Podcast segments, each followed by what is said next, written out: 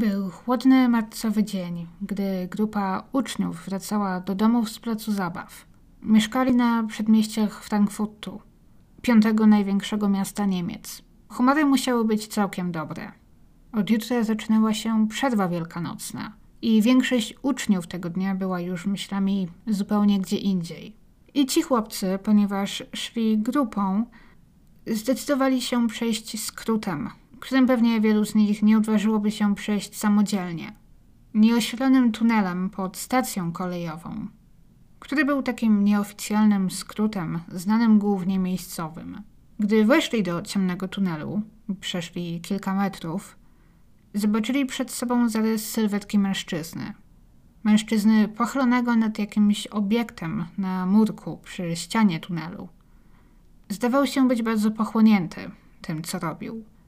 Było ciemno, nie widzieli szczegółów, nie wiedzieli nad czym owy mężczyzna tak pracuje w skupieniu. Ale w tym wszystkim, w jego osobie, w jego wyglądzie, ruchach, we wszystkim tym było coś, co wskazywało na to, że nie powinni się do niego zbliżać. Instynktownie wiedzieli chyba, aby nie podchodzić do dziwnego mężczyzny w ciemnym tunelu. Wycofali się ostrożnie i poszli okrężną drogą. Później okaże się, że prawdopodobnie byli świadkami jednego z najbrutalniejszych, nierozwiązanych morderstw we współczesnych Niemczech. Zapraszam Was do historii 13-letniego Christiana Brubacha. I witam ponownie w aneksie. Dziś wracamy do tematyki góry lodowej True Crime, serii, którą zaczęłam kilka miesięcy wcześniej i dziś w końcu dotarliśmy na samo dno naszej góry lodowej, do ostatniego poziomu. I jak już widzicie, z tego poziomu wybrałam historię Tristana Brubacha. Wiedziałam o niej już wcześniej i wiedziałam, że chcę ją kiedyś poruszyć. Tak na marginesie zaczęłam też pracę nad swoim własnym lodowcem i zaczęłam powoli zbierać w nim sprawy jedynie dotyczące niewyjaśnionych zaginięć. Wpisuję do niego sprawy, które zarówno już poruszałam w tym podcaście, jak i jeszcze nie, Możliwe właśnie, że w niedalekiej przyszłości niektórymi z nich się tutaj zajmę. Zostawię Wam linka gdzieś w opisie. Tak samo jak i link do tego lodowca. Mimo, że przerobiłam wszystkie poziomy, wybierając sobie jedną sprawę z każdego. Jeżeli widzicie w nim jeszcze jakąś inną sprawę wartą poruszenia, o której chcielibyście wyjątkowo usłyszeć, piszcie proszę w komentarzach.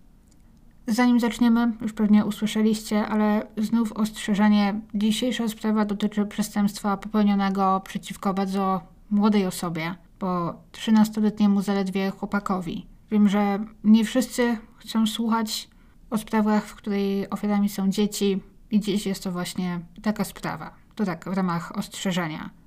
A tak poza tym oczywiście, jak zawsze, witam raz jeszcze w aneksie i mam na imię Aga, jeśli jeszcze się nie znamy. I jak zawsze, Usiądźcie sobie wygodnie, weźcie sobie jakieś piciu i zapraszam. Zacznijmy może od głównego bohatera dzisiejszej historii. 13-letniego Christiana Brubacha. Dziś pojawi się trochę niemieckich nazwisk i niemieckich nazw.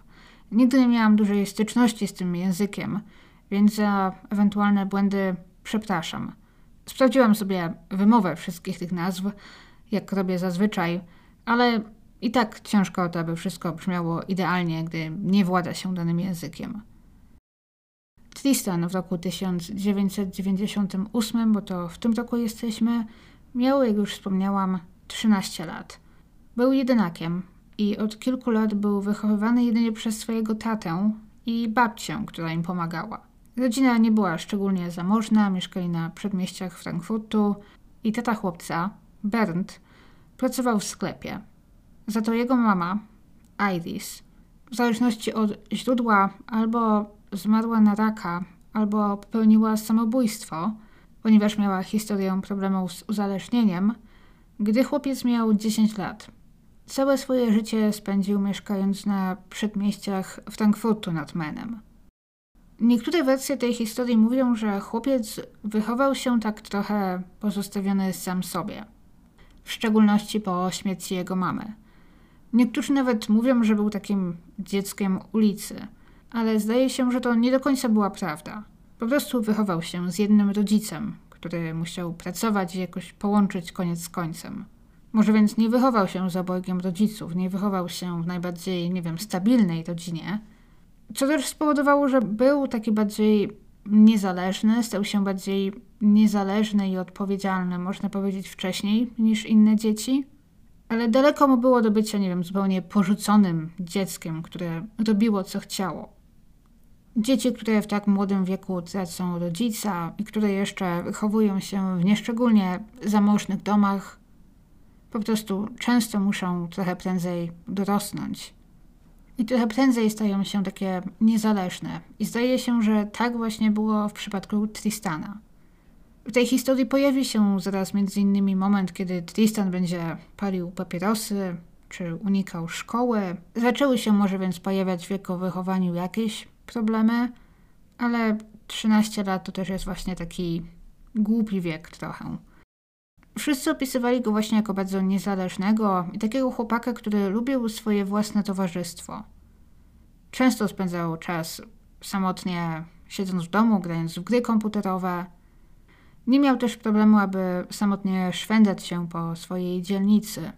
Jak to dziecko kręcić się na przykład po parkach czy placach zabaw w poszukiwaniu innych dzieci do zabawy. Inną jego cechą, o której często się mówi, była jego miłość do zwierząt. Tristan miał królika, którego kochał nad życie i zawsze bardzo ciągnęło go do zwierząt. I w czasie, o którym mówimy, Tristan ma trochę ponad 13 lat. Jest to taki wiek, który osobiście uważam za bardzo trudny, ponieważ jest to taki okres przejściowy, kiedy mam wrażenie, w życiu tego dziecka wiele się zmienia. Jest to taki czas, kiedy nie jest się takim zupełnym dzieckiem, dzieciuchem, ale też jeszcze wtedy jest daleko do dorosłości, więc jest to taki dziwny okres przejściowy, kiedy mam właśnie wrażenie, dziecko zaczyna się trochę zmieniać, może zaczyna odkrywać jakieś nowe zainteresowania, zaczyna patrzeć trochę inaczej na świat, może gdzieś tam właśnie pojawia się bunt, jak mogło to być w przypadku Tristana.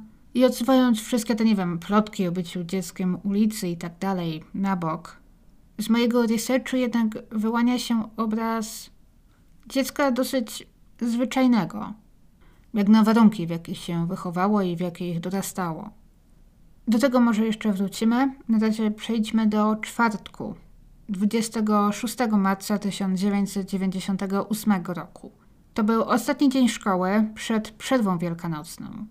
Tego dnia ojciec Tristana, Bernd, wyszedł do pracy około czwartej rano. A kilka godzin później, po tym gdy Tristan wstał, około ósmej, jego ojciec otrzymał telefon od syna w pracy. Według niektórych źródeł Tristan dzwonił z domu, według innych wyszedł z domu i dzwonił gdzieś z budki telefonicznej. Miał powiedzieć ojcu, że źle się czuje i że chciałby tego dnia odpuścić sobie szkołę. Powiedział, że dzień wcześniej podczas zabawy spadł z drzewa i że od tego czasu teraz bardzo bolą go plecy. Chciał zamiast do szkoły pójść do lekarza. Jednak jego tacie ten pomysł niezupełnie się podobał. Miał chyba takie wrażenie, że Tristan po prostu w ten dzień przed świętami nie ma ochoty iść do szkoły i gdzieś tam próbuje się wymigać. Nakłonił go, aby jednak poszedł na zajęcia tak jak zawsze, a po wszystkim po południu, jeżeli ból nie ustąpi, on sam osobiście zabierze go do lekarza tego dnia. Tristan posłuchał, jednak przyszedł do szkoły dopiero na drugą lekcję. Wcześniej, w czasie tej pierwszej lekcji, Gdzieś koło szkoły spotkał swojego kolegę, Borysa. I ten, jak później powie, spędzili tą pierwszą lekcję paląc papierosy. Bo to właśnie była kolejna rzecz. Tristan zaczął w tamtym czasie podpalać papierosy, aby trochę wpasować się i przypodobać się starszym dzieciakom. Podobno bardzo mu na tym zależało, aby ci starsi od niego lubili go. To też podobno było coś, co odczuwali tamtego dnia wszyscy uczniowie. To znaczy, nie mieli już za bardzo ochoty siedzieć w szkole. Wszyscy wyczekiwali tego ostatniego dzwonka. Dobrze pamiętam ze szkoły, jak to jest w czasie tego ostatniego dnia przed świętami czy jakimś dłuższym wolnym. Wszystko jest takie na pół gwizdka. Tristan spędza w szkole normalnie kilka kolejnych lekcji, po czym po takiej dłuższej przerwie na lunch zgłasza się do nauczyciela, znów narzekając na ból pleców. I jest chyba w tym, co mówi, na tyle przekonujący, albo też nauczyciele na tyle mu ufali. I to też może świadczy o tym, że Tristan też zazwyczaj nie miał żadnej tam opinii Wagadowicza czy ucznia sprawiającego problemy. bo otrzymuje zgodę od nauczyciela, aby zwolnić się tam z jednej czy z dwóch ostatnich lekcji i zamiast tego pójść do lekarza. Jego nauczyciel nie dzwoni nawet powiedzieć o tym jego tacie czy babci. Tristan po prostu zostaje zwolniony wcześniej. Czy jakiś ból faktycznie był, czy była to jedynie wymówka, aby odpuścić sobie lekcję? Ciężko powiedzieć. Znajdzie się później jego kolega, który powie, że Tristan faktycznie mógł dzień wcześniej doznać kontuzji, ale wcale nie spadając z drzewa, jak powiedział, a ponieważ razem z innym chłopcem obrzucał się kamieniami. Prowadzili wojnę na kamienie, jak powie. To była taka zabawa. I Tristan jakoś niefortunnie dostał kamieniem, także teraz bolały go plecy. Pojawią się też sugestie, że mogło chodzić o to, że Tristan padł wcześniej ofiarą jakichś starszych uczniów, którzy się nad nim znęcali. Bo to była kolejna rzecz, która właśnie też się pojawiała. Tristanowi zależało na tym, aby przypodobać się starszym kolegom, starszym rocznikom w szkole, ale też gdzieś tam z tego powodu był czasem przez nich trochę wyszydzany czy gnębiony przez tych większych osiłków. Możliwe więc, że w tym bólu coś faktycznie było, jednak po wyjściu ze szkoły Tristan wcale nie idzie do lekarza czy prosto do domu. Nie wiemy też nic o tym, aby podjął jakieś próby, na przykład znalezienia lekarza, którego przyjmie, czy coś w tym rodzaju. Chłopak wychodzi ze szkoły około 13.15 i wsiada w autobus, który zabiera go do stacji kolejowej w pobliżu. To jest normalna trasa, jaką pokonałby, gdyby wracał ze szkoły do domu. Na pokładzie tego autobusu widzi go jego kolega, ten Borys, z którym wcześniej o poranku palił papierosy. Z tym, że Borys jechał autobusem, który zmierzał w przeciwnym kierunku i Borys po prostu zauważył Tristana przez okno. Tristan jednak nie zwrócił na niego uwagi. I Tristan tym autobusem prawdopodobnie dojeżdża do stacji kolejowej Frankfurt Hoist. I zdaje się, że w kolejnych godzinach trochę kręci się po okolicy, może czekając aż nadejdzie czas, aż skończyłyby się jego lekcje oficjalnie, aby móc wrócić do domu o zwyczajnej porze. Bo z tamtego miejsca, z tej stacji, mógł pieszo przyjść do domu. I zdaje się, że to było właśnie to, co zazwyczaj robił, wracając samotnie ze szkoły do domu, to znaczy jechał autobusem ze szkoły na stację kolejową i stamtąd na nogach pieszo szedł do domu. Będzie to tego popołudnia widziany przez wiele osób, zarówno na stacji, jak i w przylegającym do niej parku. Zobaczą go tam m.in. jego koledzy wracający ze szkoły. Jak i Tristan zostanie tam nagrany przez kamery. Oczywiście mowa o roku 1998, więc jakość nagrania jest jaka jest. Ale przynajmniej potwierdza to, gdzie i o której Tristan faktycznie był. Jest też jedno ujęcie, na którym zaraz obok Tristana stoi mężczyzna, dokładnie o godzinie 13.46, czyli pół godziny po tym, gdy wyszedł ze szkoły. Ale znów, jakość jest niska.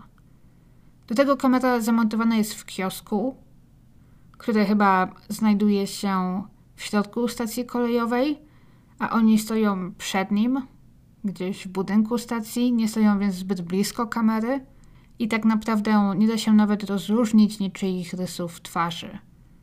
Wiemy jedynie, że chłopakiem na tym nagraniu jest Tristan, ponieważ rozpoznali go na nim jego bliscy, plus w szkole miał na sobie identyczne ubrania jak te na nagraniu. Nie sposób powiedzieć, czy Tristan i ten mężczyzna znają się, czy rozmawiają ze sobą, czy w ogóle zwracają na siebie uwagę w jakikolwiek sposób, czy po prostu tak się złożyło, że stoją blisko siebie, ale zupełnie nie nawiązują kontaktu. Ta druga wersja zdaje się być bardziej prawdopodobna, ponieważ jakiś czas później Tristan będzie widziany w parku obok stacji. Około godziny 15. Jest to niewielki park, można powiedzieć, że może nawet taki większy skwer byłby lepszym opisem niż park. Tristan jest tam widziany około 15. Park ten nazywa się Bruno Ash. Ale zanim o tym, około 14.30 Tristan będzie widziany na tej stacji kolejowej przez dwóch różnych uczniów, którzy zobaczą go tam i zapamiętają go zupełnie niezależnie od siebie, będą wracali ze szkoły osobno. Oni skończyli lekcje zgodnie z rozkładem i właśnie teraz byli w drodze do domów, a Tristan zdawał się siedzieć, kręcić się po stacji Jakby albo na kogoś, na coś czekał, albo właśnie czekał, tak aby wrócić do domu z niewielkim opóźnieniem, aby faktycznie wyglądało na to, że był w szkole do końca zajęć. Po wszystkim zgłosi się też pewna kobieta, która wyprowadzała w tamtej okolicy psa na spacer. Powie, że spotkała Tristana, gdy ten siedział w parku Bruno Ash, siedział na ławce i palił papierosa. Na widok jej psa podniósł się i podszedł, aby go pogłaskać.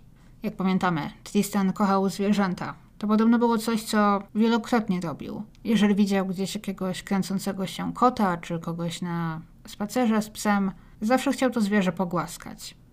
Ich interakcja była jednak dosyć krótka, nie zostało wtedy powiedziane nic szczególnego. Cała interakcja trwała może kilka sekund. Wiecie, było to coś w stylu o, jaki fajny pies, mogę pogłaskać, fajny piesek i miłego dnia i tyle.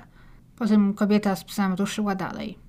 Jak później powie, musiało to być pomiędzy godziną 15 a 15.20. Tristan więc kręci się w pobliżu stacji już od prawie dwóch godzin. I jak ta kobieta też później powie, gdy oddaliła się trochę, w którymś momencie obróciła się i zobaczyła, że chłopak, którego potem oczywiście zidentyfikuje jako Tristana, siedzi dalej na tej samej ławce, ale teraz nie jest sam, bo razem z nim po jego obu stronach siedziało dwóch dorosłych mężczyzn. Coś, czego nie udało mi się rozgryźć i dojść do tego, o co dokładnie chodziło, to to, że ta kobieta opisze tych mężczyzn jako prawdopodobnie obcokrajowców. Ale nie wiem, co to znaczy. Czy ich ubiór wskazywał na to, że na przykład byli turystami? Czy może chodziło o sposób, w jaki się ubierali, że nie wyglądali jej, nie wiem, na lokalsów tak zwanych? Czy może chodziło jej o ich kolor skóry? Nie jestem pewna. Jest też możliwe, że jej relacja nie jest zupełnie wiarygodna albo też nie ma nic wspólnego z tym, co wydarzy się później, bo według profilerów Tristan raczej zginął z ręki jednej osoby, a też późniejsi świadkowie, którzy prawdopodobnie widzieli sprawcę, nie opiszą go jako obcokrajowca i też będą widzieli tylko jedną osobę. Ciężko więc powiedzieć, jak jej zeznanie tutaj w tym umieścić. Czy może widziała kogoś zupełnie innego, czy może żadnych dwóch mężczyzn nie było, a może byli, ale nie mają z tą sprawą nic wspólnego. Nieopodal tego parku i stacji, na wschód od nich, znajduje się tunel, który nazywa się Liederbach. I nie wygląda on szczególnie ciekawie. Obecnie jest zamknięty, został zresztą zamknięty po śmierci Tristana, ale wtedy wciąż był używany przez pieszych. I był to taki skrót, który prowadził pod torami stacji. Patrząc na jego zdjęcia, liczy sobie może 40-50 metrów max. Wygląda dosyć strasznie, to znaczy nie jest oświetlony, wygląda dosyć obskurnie. Jego główną cechą jest chyba być jakimś takim, nie wiem, kanałem burzowym, ponieważ przez ten tunel płynie sobie taka płytka rzeczka, strumień, Natomiast z jednej strony znajduje się chodnik oraz taki murek, także suchą stopą można tam przez niego przejść. I ponieważ oczywiście stacja i tory w tamtym miejscu trochę tak przedzielały okolicę na pół, to właśnie ten tunel był dla pieszych takim dużym skrótem. Wszystkie źródła jednak mówią o tym, że nie był on gdzieś tam, nie wiem, łatwo widoczny, czy tak szczególnie łatwy do znalezienia, i wiedzieli o nim głównie miejscowi, którzy mieszkali i pracowali w okolicy. Nie wiemy też, czy Tristan już wcześniej chadzał tym tunelem. Prawdopodobnie tak, ponieważ i dla niego ten tunel był dużym skrótem ze stacji do domu. I jeżeli zeznanie tej kobiety, która wyprowadzała psa, jest prawdziwe, to niedługo po tej interakcji Tristan musiał wstać, przejść z parku, przejść kilkaset metrów, minąć ponownie stację i dojść do tego tunelu. W tym momencie nie wiemy, czy po prostu zdecydował się wrócić do domu, czy zwyczajnie szedł do domu i miał zamiar przejść tym tunelem właśnie jako swoim skrótem, czy może ktoś go tam jakoś zwabił, ktoś nakłonił go, aby tam z nim poszedł. To jest dosyć ruchliwa stacja i to też była już pora, kiedy ludzie zaczynali wracać do domów, z pracy, ze szkoły, więc na stacji w jej okolicach było sporo ludzi. Nie zgłosił się niestety nikt, kto zapamiętałby Tristana, przechodzącego w tamtym czasie obok stacji. Raczej na pewno też nikt chłopaka, nie wiem, siłą nie uprowadził z parku do tego tunelu, ponieważ w takim wypadku musieliby właśnie minąć ruchliwą stację i mało prawdopodobnym zdaje się, że nikt niczego by nie zauważył ani nie usłyszał. Tristan więc około 15.20, 15.30 ląduje przed tunelem i w tunelu. O tym jeszcze zaraz. Wiemy też, że kilku chłopców planowało przejść tym tunelem w drodze do domu z placu zabaw, który znajdował się znów po drugiej stronie tego tunelu, po stronie północnej. Jednak zaledwie weszli do środka, zobaczyli w środku dziwnego człowieka, pochylającego się nad czymś, co leżało na murku przy ścianie. Było ciemno, więc nie mogli powiedzieć, co się dokładnie dzieje. Nie widzieli, nad czym ten mężczyzna tak pracuje, w cudzysłowie, ale w całej scenie było coś na tyle dziwnego, aby ich odstraszyć. Wycofali się więc i poszli naokoło. Nie jestem pewna, oni chyba też nie byli. Czy ten mężczyzna zauważył ich, czy w ogóle zdał sobie sprawę, że został przez nich zauważony? Możliwe jednak, że go w tamtym momencie spłoszyli, bo jakieś 25-20 minut później, około godziny 16, inna grupa chłopców, grupa uczniów, szła tym tunelem w drodze na zajęcia pozalekcyjne.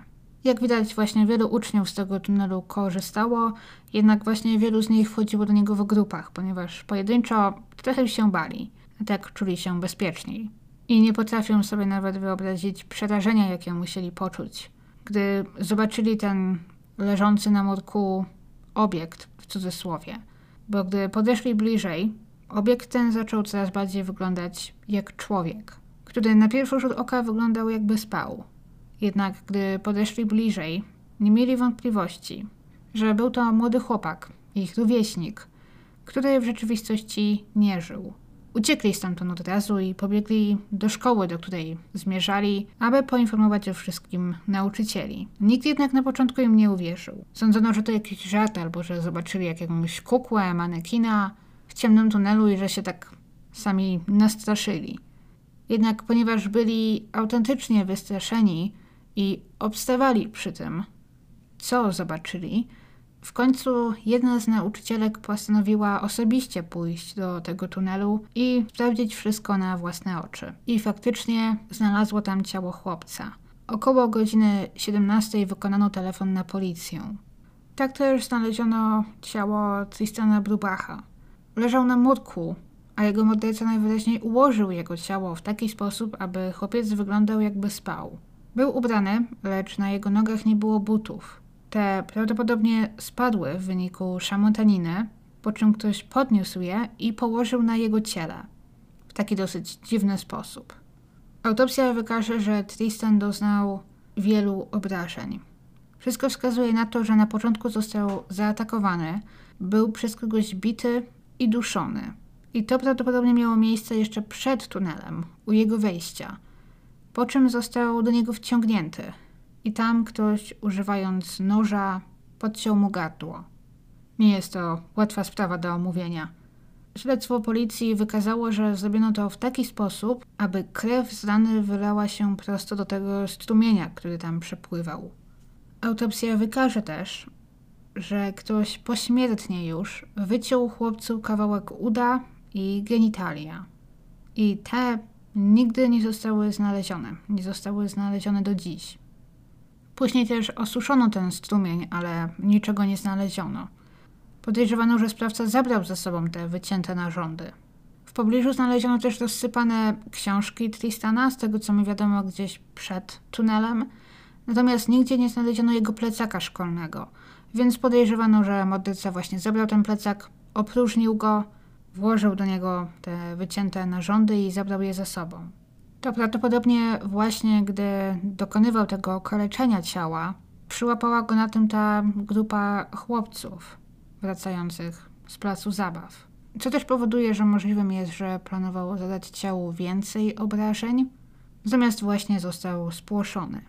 To też na jednej z porzuconych książek znaleziono i zabezpieczono krwawy odcisk palca, który był na szczęście na tyle wyraźny, że możliwym było porównanie go później z odciskami różnych podejrzanych. Zdaje się też, że nóż, którego użyto do morderstwa, został później wytarty o jeden z zeszytów Tristana. Jednak sam nóż również do dziś nie został znaleziony. To między innymi noża szukano wtedy, gdy osuszono ten strumień, jednak bezskutecznie. Sam plecak za to zostanie znaleziony, ale o tym zaraz.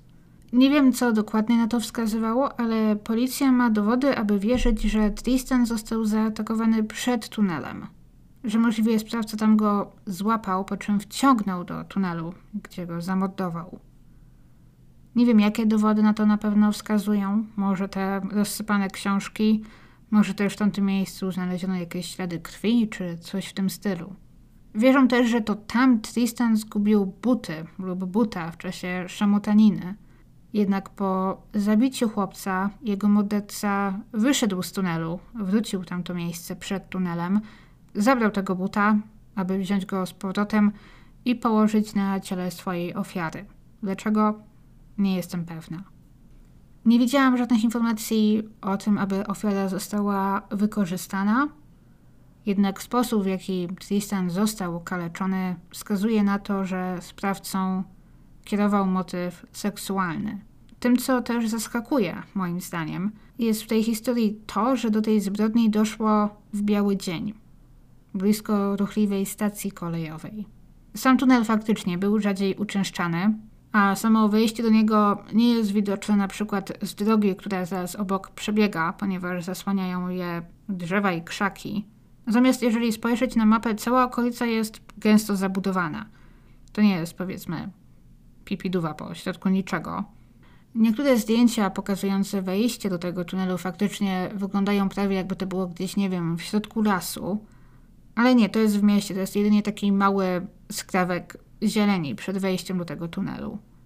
Do tego jest to właśnie czas, kiedy ludzie wracają z pracy, uczniowie ze szkoły i zwłaszcza tuż przed świętami. Całe to miejsce, cała okolica była pełna ludzi. Jest coś wyjątkowo strasznego w sprawcy, który morduje, nie bacząc na to, że może zostać zauważony i przyłapany na tym, co robi. Z tego powodu też, jak i z powodu okrucieństwa oraz młodego wieku ofiary, i z tego, że Frankfurt nie widział zbyt wielu takich brutalnych morderstw, w całej okolicy z każdym dniem robiło się o tej historii coraz głośniej. Na początku kwietnia, kilka dni po pogrzebie Tristana, na posterunek policji zadzwonił mężczyzna, który niepewnym i brzmiącym trochę jakby był pijany głosem przyznał się do zabicia Tristana. Cała rozmowa trwa niecałą minutę. Jest dostępna. Spróbuję wam ją teraz puścić. Nie ma w niej niczego, nie wiem, strasznego czy drastycznego, a potem powiem wam, co dokładnie zostało powiedziane. Christian Marder. Wie bitte? Christian Marder ist hier. Sind Sie? Ja. Und Sie wollen sich selber stellen oder was? Ja. Ja? Wo sind Sie denn jetzt? Frankfurt Höchst. Frankfurt Höchst? Ja, und wo dort? Höchst Bahnhof. Am Bahnhof? Ja. Umgebracht. Du, Sie haben ihn umgebracht? Ja. Wie sehen Sie denn aus? Wie groß? 80. Schwarze Haare. Lange oder kurz? Lange. Lange Haare. Nehmen Sie mich fest. I rozmowa ta tłumaczy się mniej więcej tak. Zaczyna policjant czy operator mówiąc policja. Na co mężczyzna. Tutaj morderca Tristana. Znów policjant. Słucham? Ten powtarza. Tutaj morderca Tristana. Ty jesteś jego mordercą? Tak. I chcesz oddać się w ręce policji? Tak.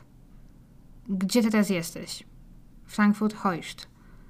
Gdzie dokładnie? Na stacji kolejowej. Na stacji? Tak. I to ja go zabiłem. Zabiłeś go? Tak. Jak wyglądasz? Ile masz wzrostu? 180 cm. Czarne włosy. Długie czy krótkie? Długie. Aresztujcie mnie. Prosi więc, aby go aresztowali, ale po tym się rozłącza. Policja prędko pojawiła się na dworcu, ale nie zdołali zlokalizować dzwoniącego. Nie znaleźli ani mężczyzny o takim wyglądzie, jaki opisał, ani o takim, jaki opisali świadkowie. O tym za chwilę.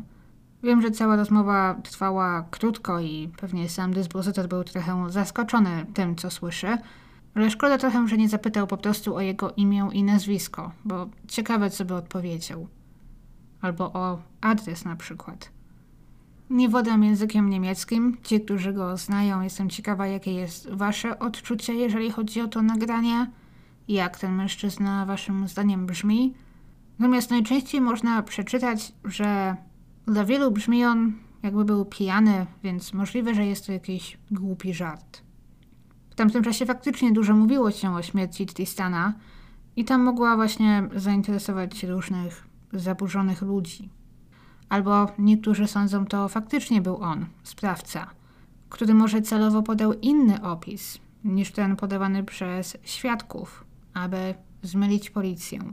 Według Niemców, którzy słyszeli to nagranie, dzwoniący brzmi, jakby jego pierwszym językiem był niemiecki, więc nie jest to raczej obcokrajowiec, i że też ma akcent typowy dla właśnie mieszkańców Frankfurtu.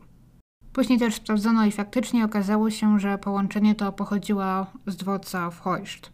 W tym przypadku więc dzwoniący nie kłamał. No dobrze, ale pomówmy trochę o tym, jak podejrzany miał wyglądać i skąd wiemy, jak mógł wyglądać.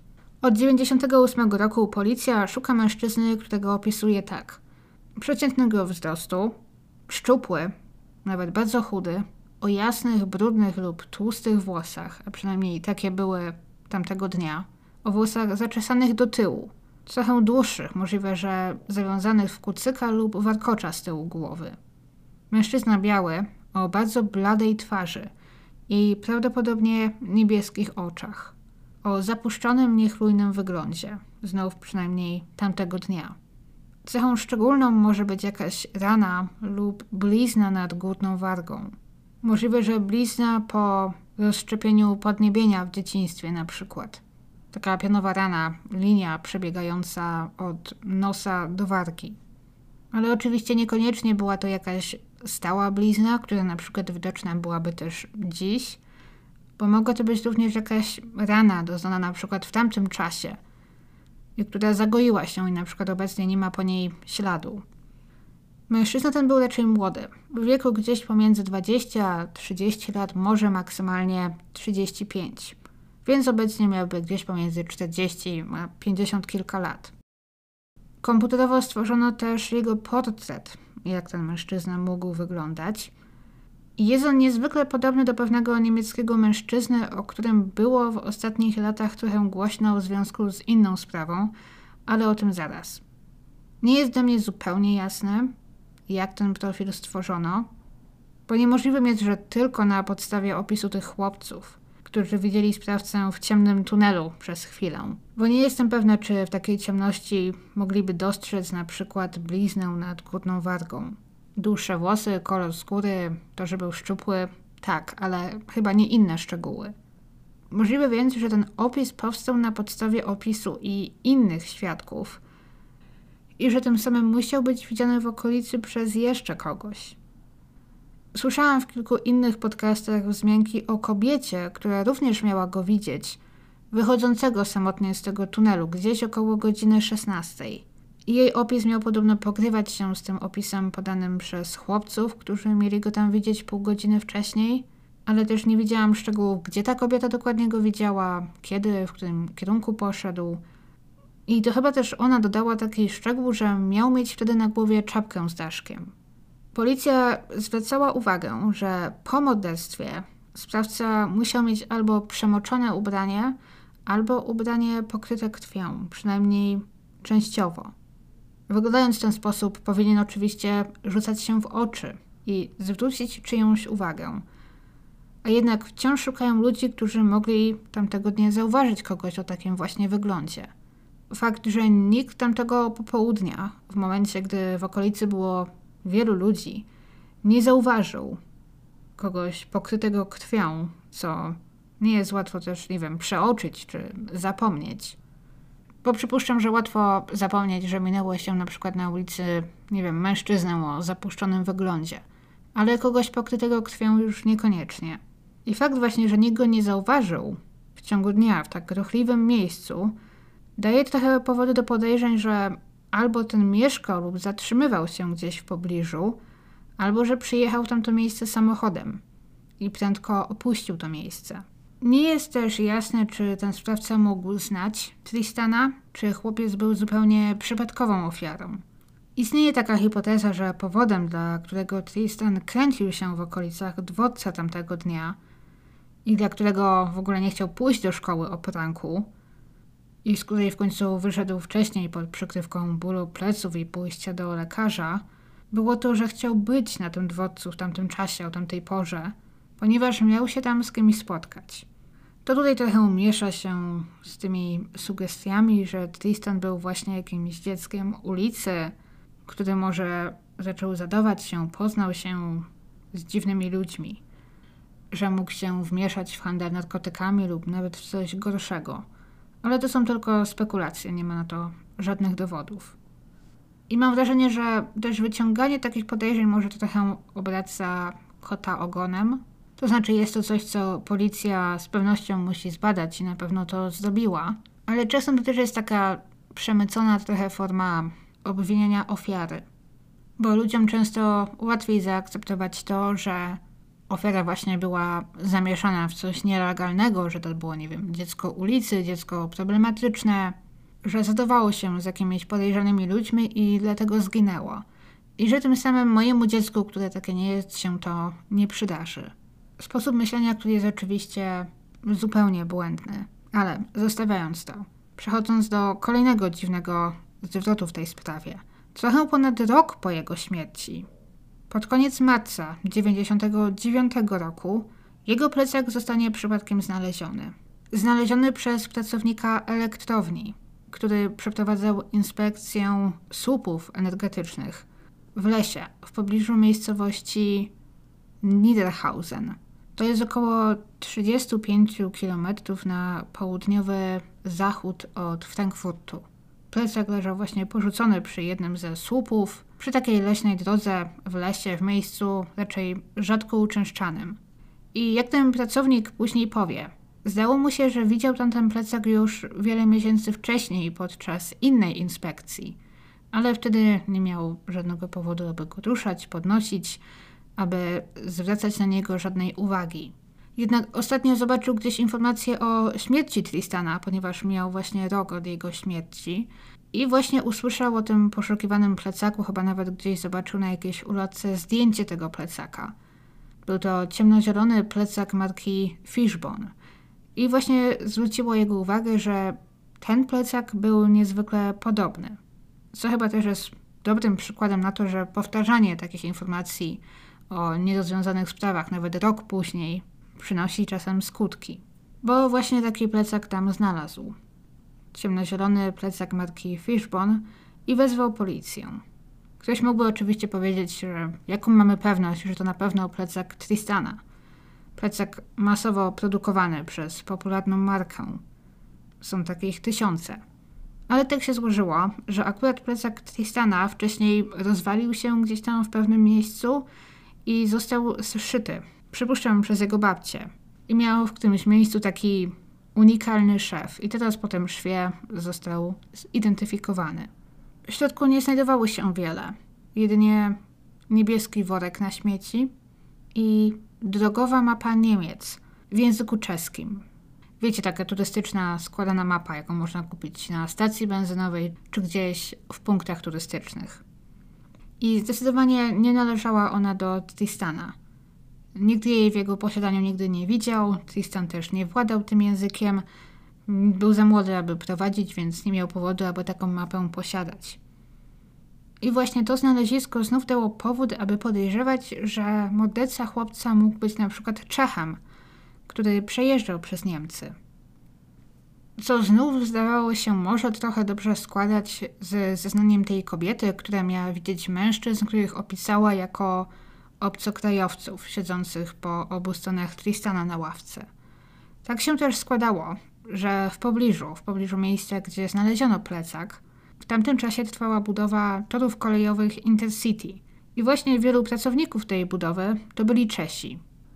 Więc znów był to kolejny ciekawy trop, ale też należy pamiętać, że stamtąd do Czech nie jest znów tak daleko i wielu turystów z tego kraju przyjeżdża do Niemiec albo przejeżdża przez Niemcy.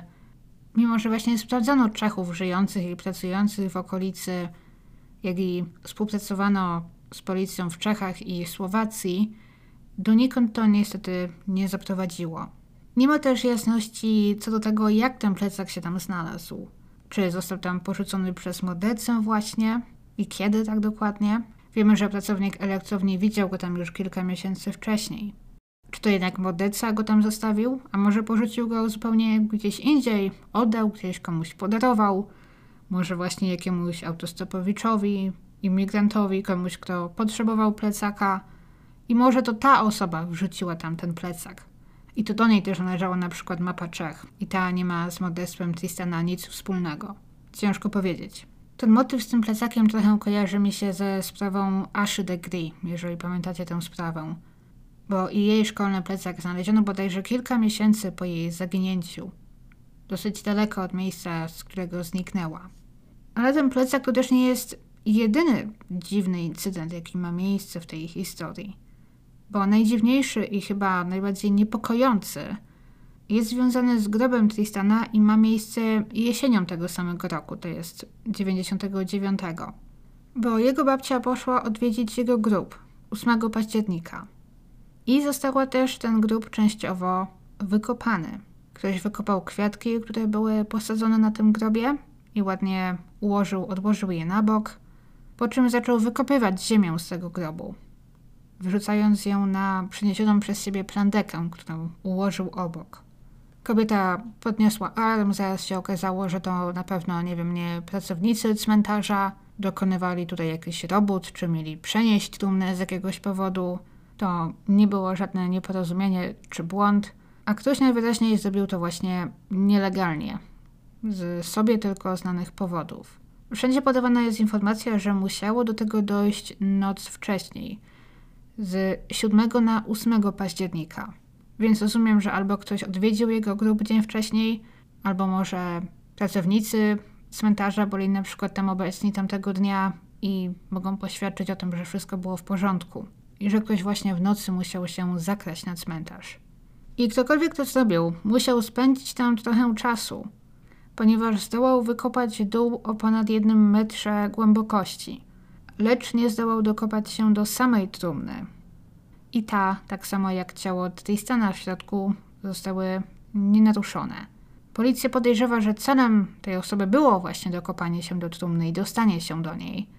Lecz w którymś momencie sprawca musiał zostać spłoszony. Coś go może wystraszyło, coś usłyszał, zdało mu się, że ktoś nadchodzi i uciekł. Do dziś nie wiemy, kim była ta osoba i co dokładnie miała na celu. Co miała zamiar zrobić po tym, gdy dostanie się do trumny. Osobiście mam wrażenie, że cokolwiek ten człowiek planował, po wszystkim miał chyba zamiar zakopać tę dziurę, wkopać tam z powrotem te kwiatki i spowodować, aby wszystko wyglądało na nienaruszone, bo wyraźnie starał się nie robić tam bałaganu, nie wiem, nie wyrwał tych roślin, tych kwiatków, a ostrożnie je wykopał, odłożył z boku, tak jakby miał zamiar je później tam włożyć z powrotem, Ziemię wysypywał na rozłożoną plandekę, chyba tak, aby właśnie nie robić za dużo bałaganu, aby później móc łatwo ten grób z powrotem zakopać. Niektórzy podejrzewają, że tego wszystkiego dokonał sam morderca.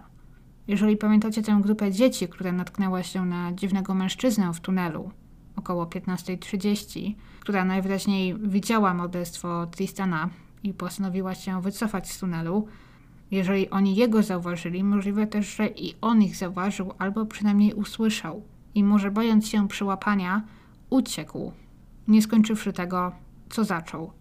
Niektórzy podejrzewają właśnie, że miał zamiar wyciąć więcej fragmentów ciała chłopca i to teraz w tym celu wykopywał jego grób. Inni znów sądzą, że mogło to być dzieło jakiegoś okrutnego żartownisia, kogoś mocno zaburzonego, kto może usłyszał o sprawie i miał na jej punkcie obsesję. Jeżeli tak, to był to naprawdę okrutny czyn. ojciec Tristana najpierw stracił swoją żonę, teraz syna w taki okropny sposób. Policji nie udało się schwytać sprawcy, a teraz ktoś nawet nie może zostawić grobu Tristana w spokoju. Jego tata umrze w roku 2014, nigdy nie odkrywszy prawdy o morderstwie swojego syna. Policja jednak do dziś aktywnie nad tą sprawą pracuje. I ponieważ posiadają odcisk sprawcy, na przestrzeni lat pobrali i porównali odciski palców od ogromnej grupy mężczyzn, głównie z Frankfurtu i okolic. Podobno aż 98% mieszkańców Hojszt przekazało swoje odciski, jak na razie bez rezultatów.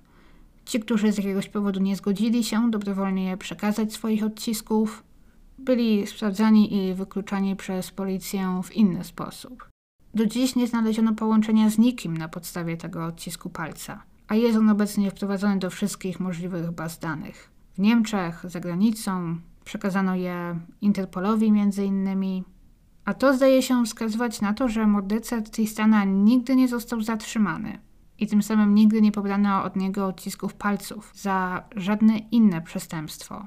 Co znów jest niepokojące, bo zbrodnia, którą popełnił i sposób, w jaki okaleczył ciało, wskazują na kogoś mocno zaburzonego, kto pewnie byłby zdolny zrobić to jeszcze raz. Dosyć prawdopodobnym zdaje się być, że kimkolwiek był ten morderca, możliwe, że dokonał podobnych zbrodni przed albo po śmierci Tristana i że nie został złapany, co oznacza seryjnego mordercę na wolności.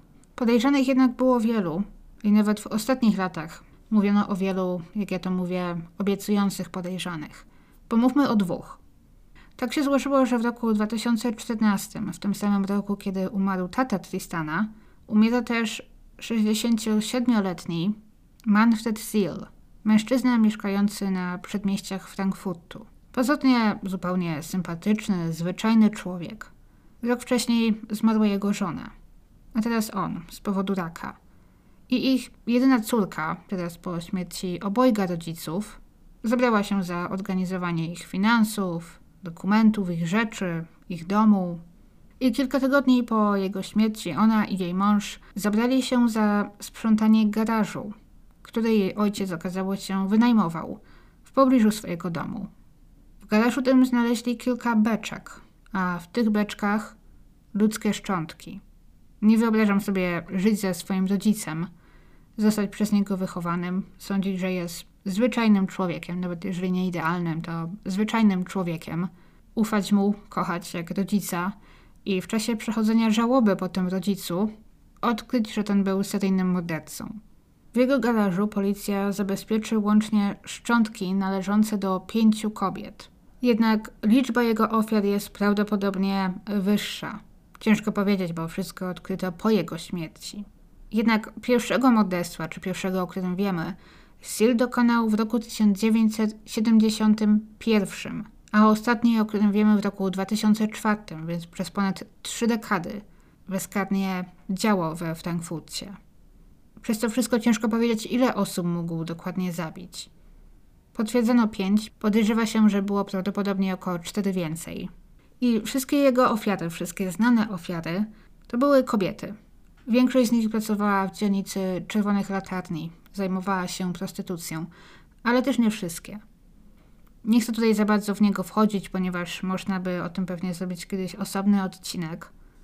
Natomiast to, co może tutaj mieć znaczenie, to to, że jego sposobem działania było odcinanie części ciała swoich ofiar, w tym często genitaliów, i zatrzymywanie ich, i właśnie przechowywanie w swoim garażu. A jak wiemy, coś podobnego miało miejsce w przypadku Tristana. Jednak tutaj podobieństwa się kończą, bo wszystkie ofiary Zilla to były dorosłe kobiety. Nie wiemy nic o tym, aby zaatakował kiedykolwiek chłopca czy mężczyznę, lub aby atakował dzieci w ogóle. Co oczywiście nie wyklucza, że nie mógł się czegoś takiego dopuścić, jeżeli miał ku temu okazję. Jednak profil ofiar tutaj niezupełnie pasuje, jeżeli chodzi o Tristana, jak i również niekoniecznie pasuje wygląd Zilla. Nie pasuje on zupełnie do opisu mężczyzny widzianego wtedy w tunelu, jak i również nie pasuje jego wiek, bo w 1998 roku Manfred miał 52 lata. A podejrzany opisywany jest jako młody mężczyzna, mający najwyżej może 35 lat. Jest jednak jeszcze inny podejrzany, który natomiast wyglądem i wiekiem pasuje aż za dobrze. Jeżeli śledziliście w ostatnich latach sprawę Madeleine McCann, to możliwe, że wiecie o kogo chodzi i słyszeliście o podejrzanym, o którym usłyszeliśmy kilka lat temu.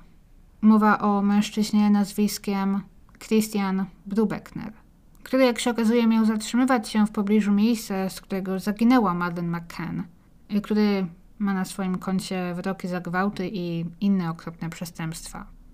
Który ogólnie zdaje się być okropnym człowiekiem i dobrze, że wylądował w więzieniu. Od razu rzuca się niesamowite podobieństwo pomiędzy Christianem a poszukiwanym człowiekiem w sprawie śmierci Tristana. Brubeckner w roku 98 miał też 22 lata, więc i wiek zdaje się dobrze pasować. Ciekawym jest też to, że gdy czytałam o nim na początku, to pojawiły się informacje o tym, że w młodości miał coś, co jest opisywane jako królicze zęby, czyli takie bardzo duże, wystające górne przednie zęby, co właśnie niektórym kojarzy się z zębami jak u królika. I w którymś momencie jego życia Christian przeszedł w Niemczech zabieg operacji szczęki i wyprostowania tych zębów. Ale podobno przed tym zabiegiem te zęby bardzo rzucały się w oczy, natomiast nie widziałam żadnego jego zdjęcia z tamtych lat, gdzie te zęby faktycznie widać. Ale jest to też takie ciekawe połączenie z tą rzekomą blizną na jego twarzy, właśnie nad górną wargą. Nawet gdzieś tam właśnie rozmyślałam nad tym, czy jest możliwe, że ci chłopcy zobaczyli w ciemności coś, co sądzili było blizną, a w rzeczywistości to był na przykład wystający ząb. Nie wiem. Po prostu taki szczegół związany z tą samą częścią twarzy. Nieważne. Wciąż nie wiemy za wiele o jego życiu, o jego ruchach, natomiast z tego, co podawały media w latach 95 do 2007, Christian przebywał głównie w Portugalii i tam pracował. Wyjechał z Portugalii niedługo po zniknięciu Madeleine McCann, jednak również w ciągu tamtych lat podróżował i przemieszczał się pomiędzy różnymi krajami. W roku 2020 otworzono ponownie śledztwo właśnie w sprawie jego możliwego związku ze śmiercią Tristana Brubacha, jak i wielu innych dzieci w Niemczech i za granicą, jednak do dziś niczego mu nie udowodniono.